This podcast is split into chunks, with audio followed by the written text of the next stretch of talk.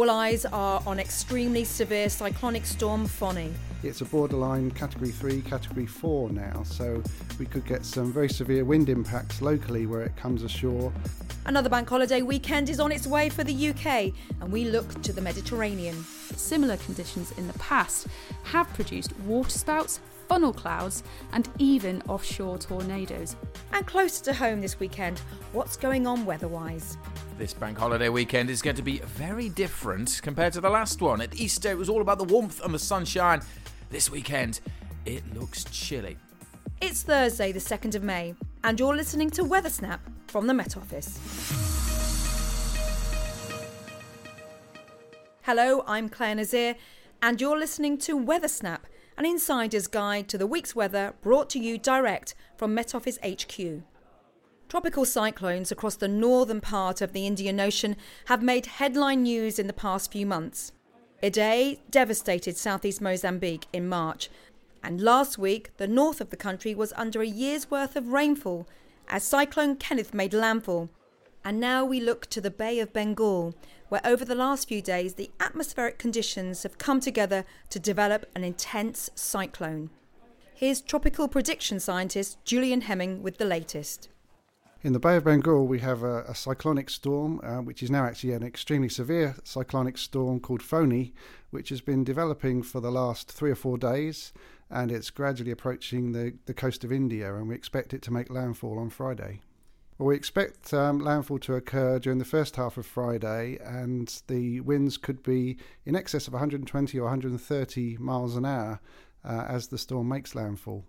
Well, we expect there to be a, a storm surge as well, uh, maybe of, uh, of one or two metres or possibly even more in, in some localised places. And there's some large population centres on the coast. In particular, we're concerned about the city of Puri, which is uh, a large city which sits on the coast and it's, it's effectively at sea level. And uh, it's possible they could get a very uh, high storm surge there.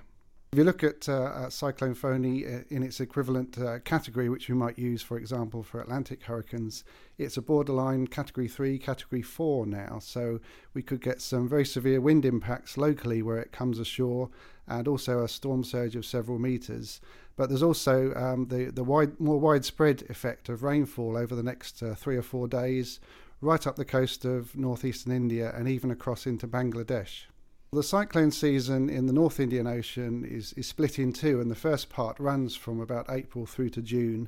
So it's not unusual to get cyclones at this time of year, uh, even uh, making landfall at the kind of intensities that they have. And there's some examples in recent years of some very uh, severe cyclones. I mean, we had one last year which was slightly weaker than uh, Fani. That was called Titli, and that made landfall over northeastern India.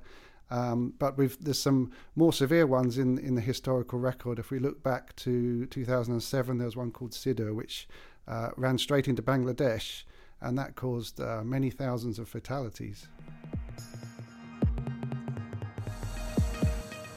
Thank you, Julian.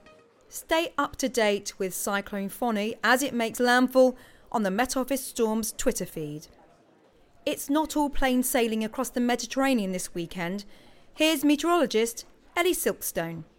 Let's start with the basics. South of the Alps, low pressure is developing over the bank holiday weekend. Due to its location, this particular low is known as the Genoa low. This Genoa low will be present throughout the bank holiday, although it is most marked on Sunday and therefore less prominent on Monday. So, what does this bring weather wise for the Mediterranean? Firstly, northern Italy and the extreme southeast of France will likely see slow moving, intense thunderstorms in association with this setup. It is worth pointing out that similar conditions in the past have produced waterspouts, funnel clouds, and even offshore tornadoes, so we are talking some very unsettled weather here. In addition, the location of the Genoa low to the west of France and high pressure to the east will bring strong winds known as the Mistral winds to parts of southern France. However, it's not all bad news for holidaymakers over the bank holiday weekend. Spain looks set to see more settled weather, although it will be cool in the north. The rest of France could see some showers, but also a fair amount of sunshine. Meanwhile, Greece and Cyprus could see a very short lived thunderstorm here and there for a time over the bank holiday weekend, otherwise, it will likely be dry. The weather across the Canaries will be pretty much what we'd expect. That means a brisk northeasterly wind, often strong sunshine, but always a chance of early cloud. Thank you, Ellie. And now, closer to home, the bank holiday weather details with Alex Deacon. This bank holiday weekend is going to be very different compared to the last one. At Easter, it was all about the warmth and the sunshine. This weekend, it looks chilly. The bigger picture shows high pressure nearby, slowly toppling in, but ahead of that, we've got northerly winds setting in. Now, that northerly wind will bring Arctic air our way. Gardeners take note, there will be frosts this weekend.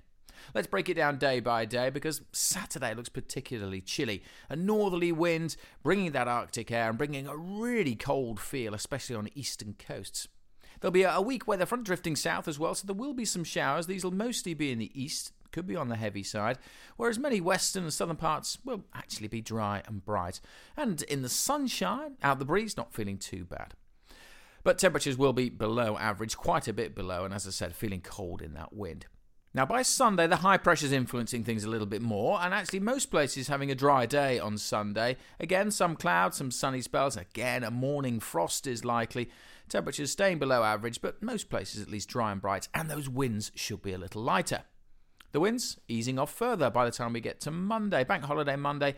Again, looking chilly, but a few more showers around on Monday. Again, chiefly in the east. Many southern and western areas should stay dry. So, for many, it's a largely dry weekend but don't expect the warmth of Easter. Thank you, Alex. The prelim stats for April are now in, the first half of the month being coldest, followed by a blast of heat later on. More of note, it was a dry month, with most places away from Northern Ireland receiving just two thirds of its monthly rainfall. However, East Anglia was very dry, with just a quarter of its monthly rain. Now, for details of the highs and lows from last week, here's Aidan McGivern. The highest daily temperature was on Easter Monday, with a high in Northolt, London, of 25 Celsius. Easter Monday also saw the most amount of sunshine in one day. This was 13 and a half hours in Kirkwall, Orkney. The lowest temperature was recorded during the early hours of Wednesday, the 24th of April, with a minima of minus 0.6 Celsius in Aboyne Highlands. The wettest day was last Saturday, the 27th of April, during Storm Hannah, when Capel Curig received 98 millimetres of rain. Thank you, Aidan. That's it from Weathersnap. I'm Clare Nasir, and producer this week was Adrian Holloway. Do join us again next week when we take a scientific peek behind the week's weather headlines. Weather Snap is a podcast by the UK Met Office.